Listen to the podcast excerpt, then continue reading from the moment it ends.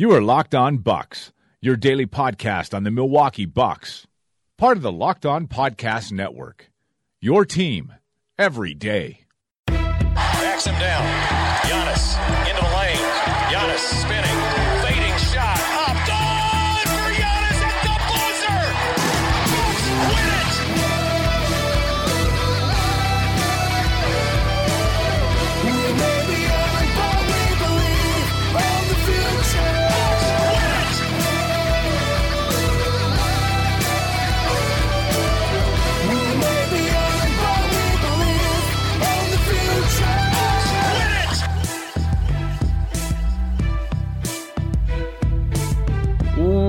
Welcome to Locked On Bucks. I'm Eric Naim, Milwaukee Bucks reporter at The Athletic Wisconsin, and joining me as always is my good friend and the founder of BrewHoop.com, Frank Madden.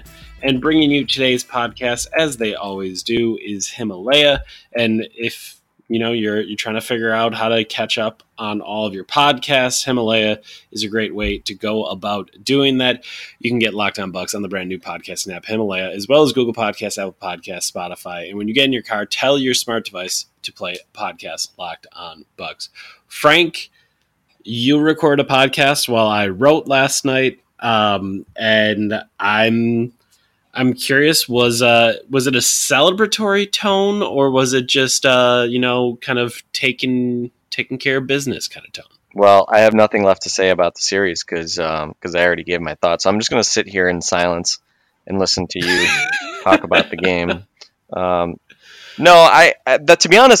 was kind of one of the things I was kind of struggling with as I did my kind of quick prep before recording. I tried to get it up a few hours after the game, so people would have, get their fix of me talking about the Bucks, if that's your thing. I appreciate everybody actually who cares enough to listen to me talk by myself about what I just saw.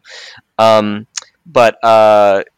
was kind of the thing I struggled most with because I think I mentioned it on the podcast, but I think I always before we got to where we are with the Bucks being the first seed in the whole league, I just sort of I always thought, when the Bucks finally win that first playoff series, it's going to be so great, right? It's going to be that building block, and maybe you can win another series after that, but we didn't think this was going to be a 60-win team this year.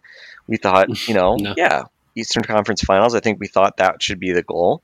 You got to start somewhere, and it was going to be awesome to finally get that, that, and I won't call it a full-size gorilla, but that monkey off your back, the first round, drought, breaking that.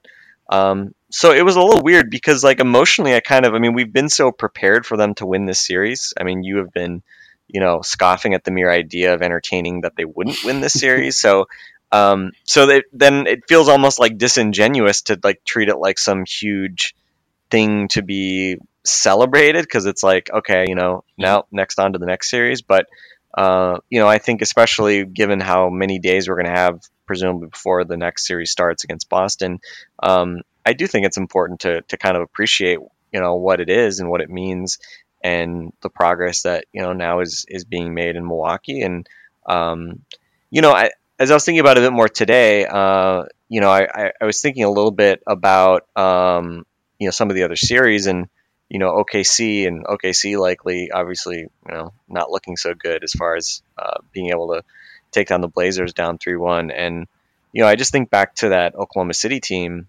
And I remember where I was in 2012. I spent that summer in California on a project for work, and I was in California for the most of that summer. And I just remember watching those games against the Heat when the Thunder made it to the finals. And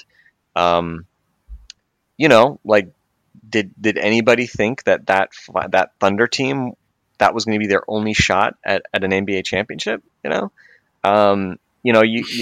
It's crazy, right? These things that you think, this team's going to be competing for championships for the next 5 years, 7 years, whatever. stuff happens, stuff changes, injuries happen, free agency happens, other teams dramatically get better, your team might get worse. You know, all these things can happen. And so I think as we're going through this, I mean, even though the Bucks are now only through the first round, and you'd hope that this becomes the norm to get out of the first round easily, and bigger and better things are what you're shooting for. You know, again, appreciate sort of every step of the journey. Hopefully it's a long one. You know, I mean, hopefully, obviously, that, you know, they aren't upset. And I do think it would be an upset if they lose to the Celtics, just given, you know, what we've seen from both of these teams over the last 12 months. But yeah, I kind of was, you know, I don't know. It got me kind of in the last 24 hours. I've become very, you know, sort of, I've been trying to be a little introspective about what this has meant and what it could mean, and just to, you know, appreciate it. And I think we talked a little bit about that during the regular season as well, that, you know, as much as we were spending the last, like, you know, month or two sort of saying, all right, let's, you know, we've proven everything here in the regular season, let's get on to the playoffs.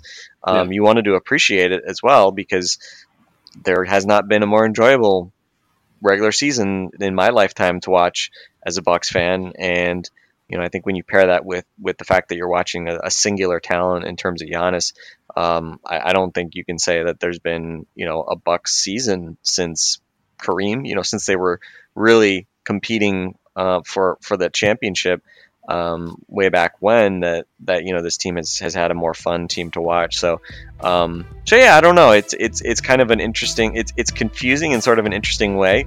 But again, I think that also just speaks to the fact that the bar is now raised, and we are not, we're no longer prisoners of those low expectations.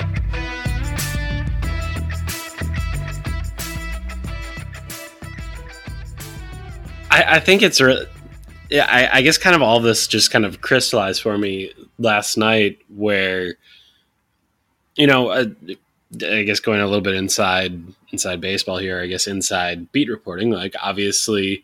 Everyone is trying to figure out hotels and flights and, like, you know, how you're going to get to the next game, or if there's going to be a next game. And, you know, like, everyone was kind of thinking, like, you know, this is going to be done in 4. And at the half, like, you know, you're going into the press room and people are looking up flights and hotels and, you know, seeing if they have, like, the cancellation that they need, or, you know, how many days that they're going to have to take off what they originally booked, like all this stuff, like all this is happening. And, like, I just kind of looked around and I was like, what are you guys doing? Like, the Bucks are going to win. Like, they're so much better than the Pistons. Like, they are going to win.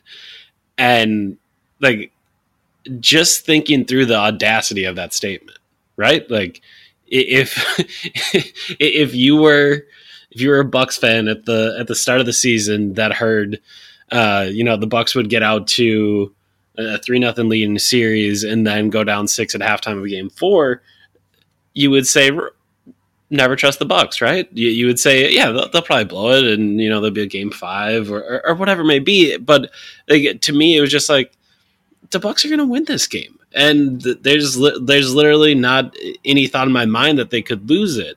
And, you know, like, that to me is just kind of, whether or not, who knows what happens with this team? Who knows if they beat the Celtics and then the Sixers or the Raptors or goes to the finals or whatever it may be. Who knows? But just that feel for this team, I think, is something that certainly I will remember about covering this team, and I would hope fans kind of remember about getting to watch this team. That, you know, as you got to watch them, there was a bunch of times where they'd be down at the half and you would just kind of say, yeah, they're going to win this one.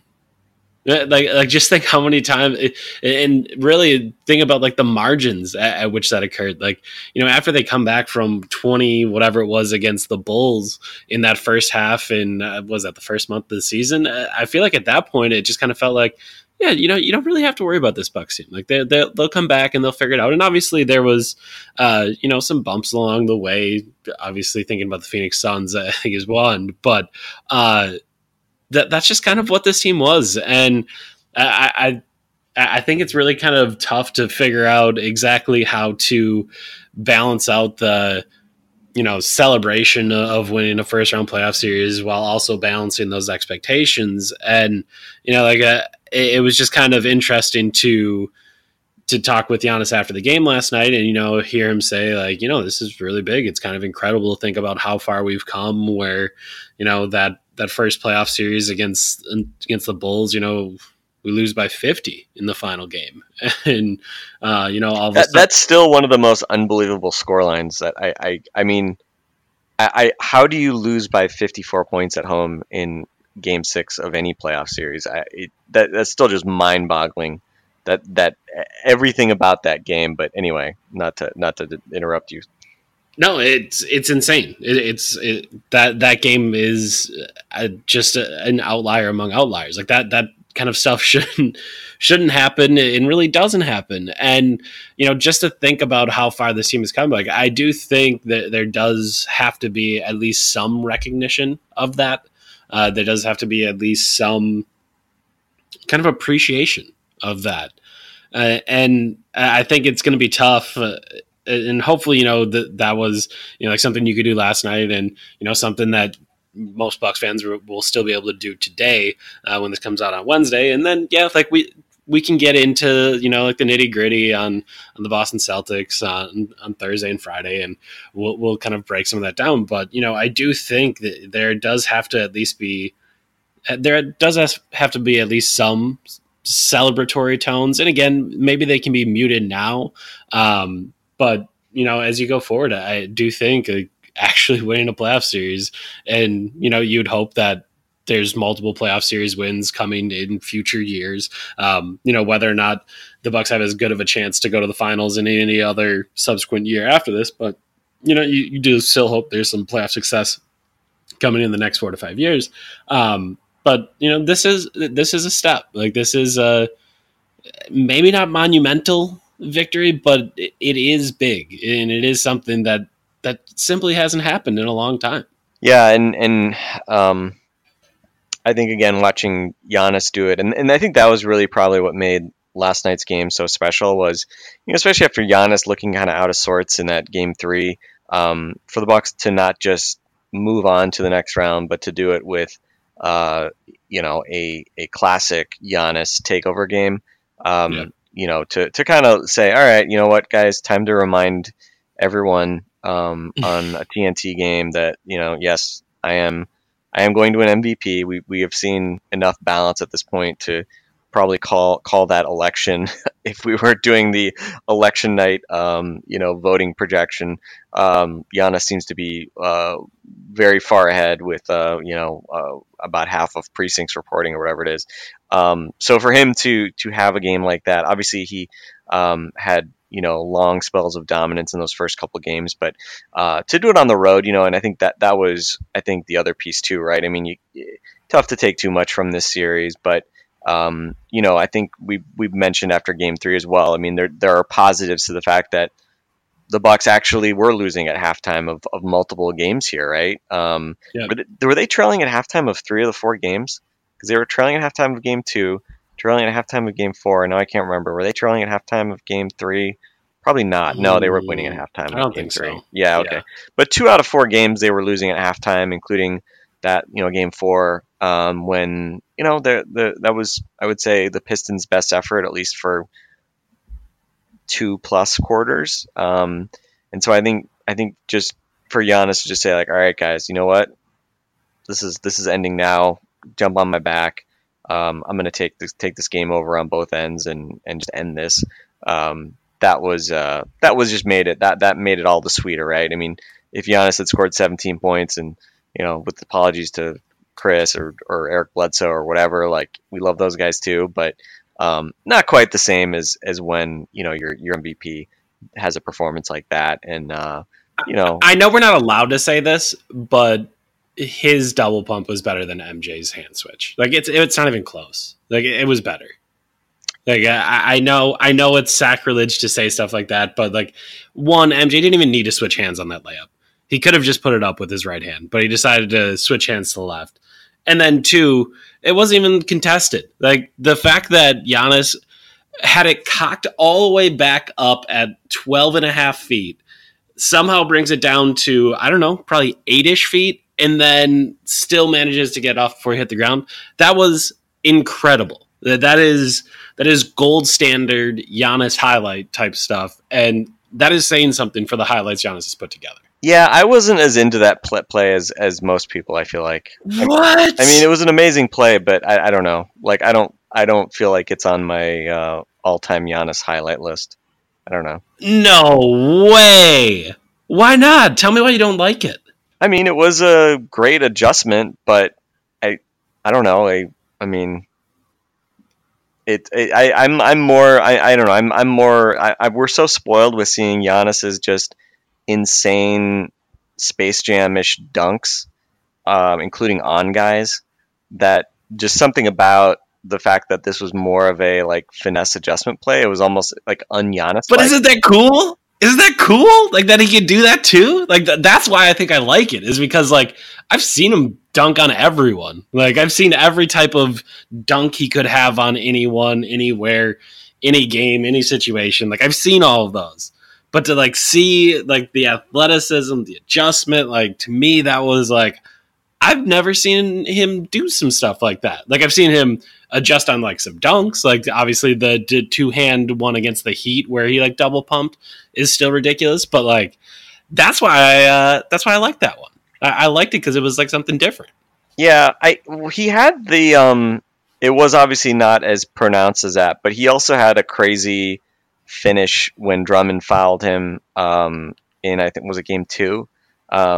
And yeah, for some reason, it's just like, on some level, it's just like, oh, it's just Giannis again, just, you know, breaking the laws of physics to mess with Andre Drummond's emotions. Yes. So, I don't know. I mean, again, like the classic problem of us just sort of becoming numb to Giannis highlights, I guess.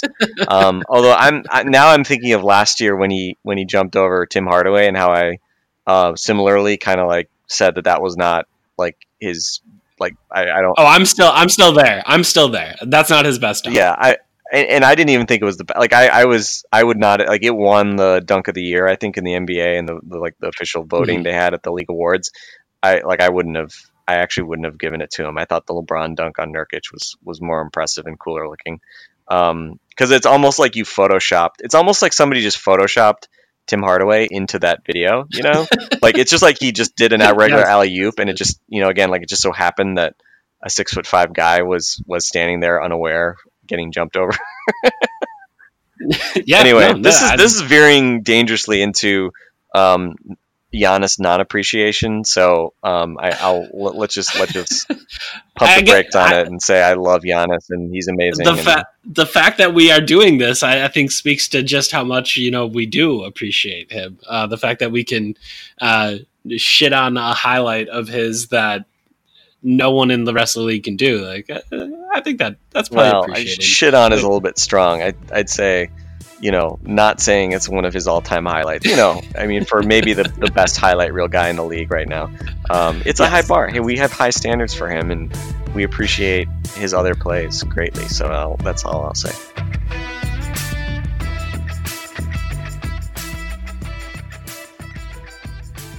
So one of the things I wrote at The Athletic, and I guess it's something that, you know, kind of came up today on Twitter as, you know, I watched everyone talk about Bucks Celtics, and, you know, both fan bases start to get mad and defensive. But, you know, one of the things I wrote that we learned in the series is just that the Bucks have more this season. And when I say they have more, it means, you know, they have more talented players, more shooting, you know, just more players that can play in general. Are you suggesting that not needing to play Shabazz Muhammad and Jason Terry critical minutes in Game 7 this year is an advantage? Yeah, I actually detailed that at The Athletic, but like, and I talked about it today on the Big Show as well. But like, you look at Game 7 of that series against the Celtics, and again, like that's kind of why it was fresh in my mind, because it'll be Bucks Celtics again. But like, the Bucks started Thon at center in that game; he played 25 minutes. They brought Jabari Parker off the bench; he played 29 minutes. 40-year-old Jason Terry played 20 minutes. And then both Tyler Zeller and Shabazz Muhammad played non-garbage time minutes. And like you look at those final three guys, Terry, Zeller, Muhammad, all of them are not in the league. Zeller had got a chance late, but like they're not in the NBA. Jabari Parker played on two of the worst teams in the league this year and struggled to find a role, a spot, like kind of what he was. Thon Maker couldn't get playing time on this Bucks team behind Brooke Lopez. His team, his people requested a trade, and he got traded and then dunked on mercilessly by Giannis throughout the entire series. Like, I as I'm getting ready for this game, you know, I tweeted it out too. But like I've started to enjoy, maybe I can find the exact tweet. But like, you know, I'm enjoying both Celtics and Bucks fans yell, seriously, you don't understand how much better we are than last year at each other.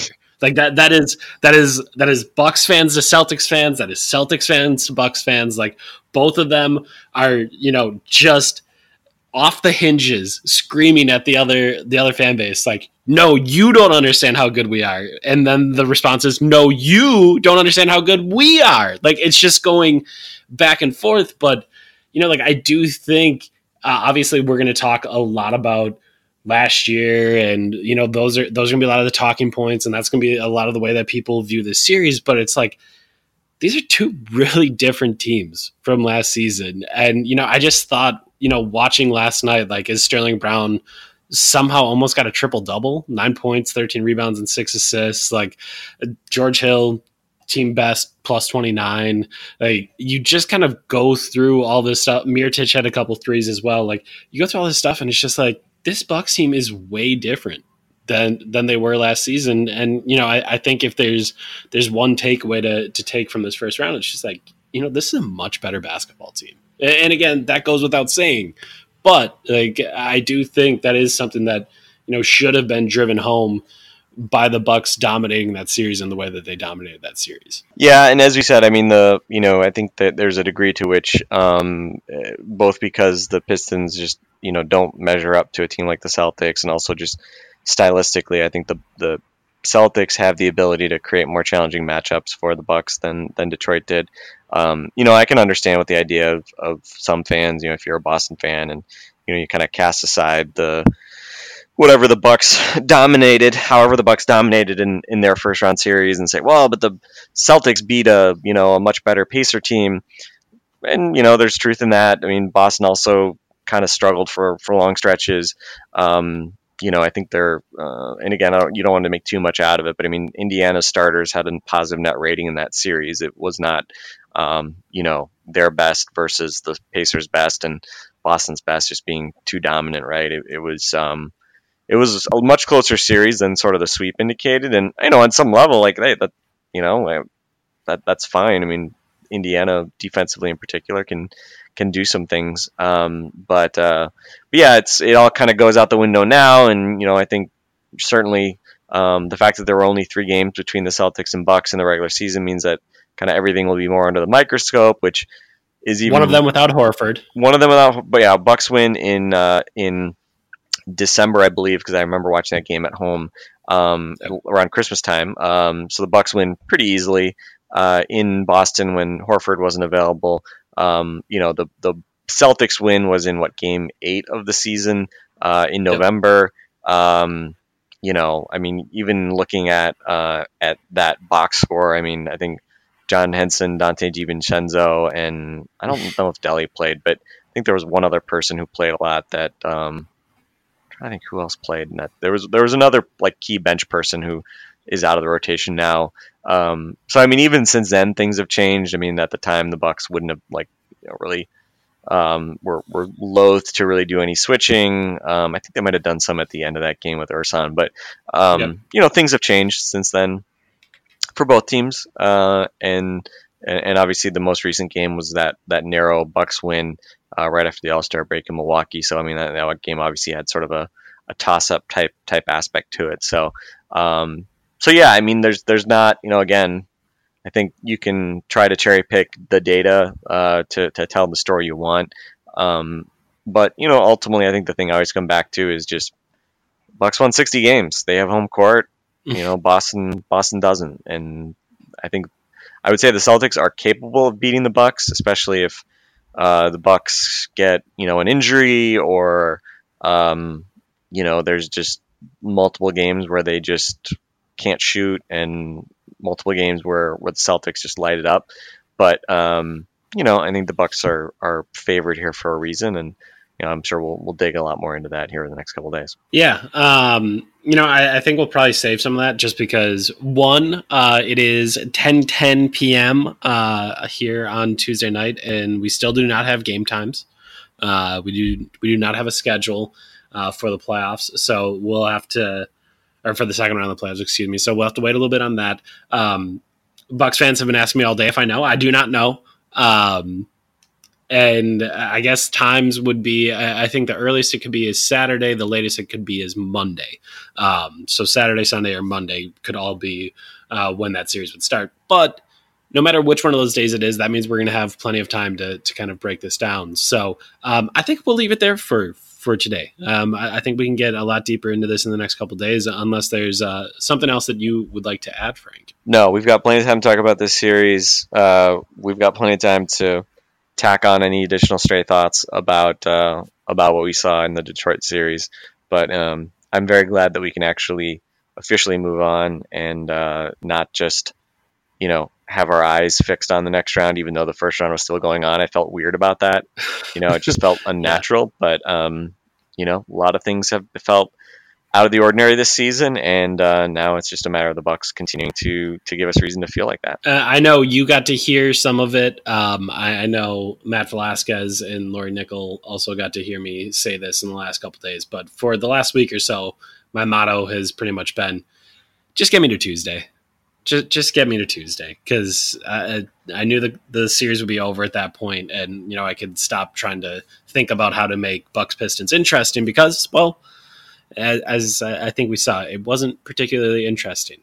Pistons made it a little bit more interesting than I think, you know, Bucks fans maybe would have wanted in games 3 and 4, but still, nonetheless, Bucks win game 4, 127-104, and move on to the next round. So remember, you can get this show every day by subscribing to Locked on Bucks on the new Himalaya podcast app, and in an ever expanding podcast world, you need Himalaya with their personally curated playlist and new features every day.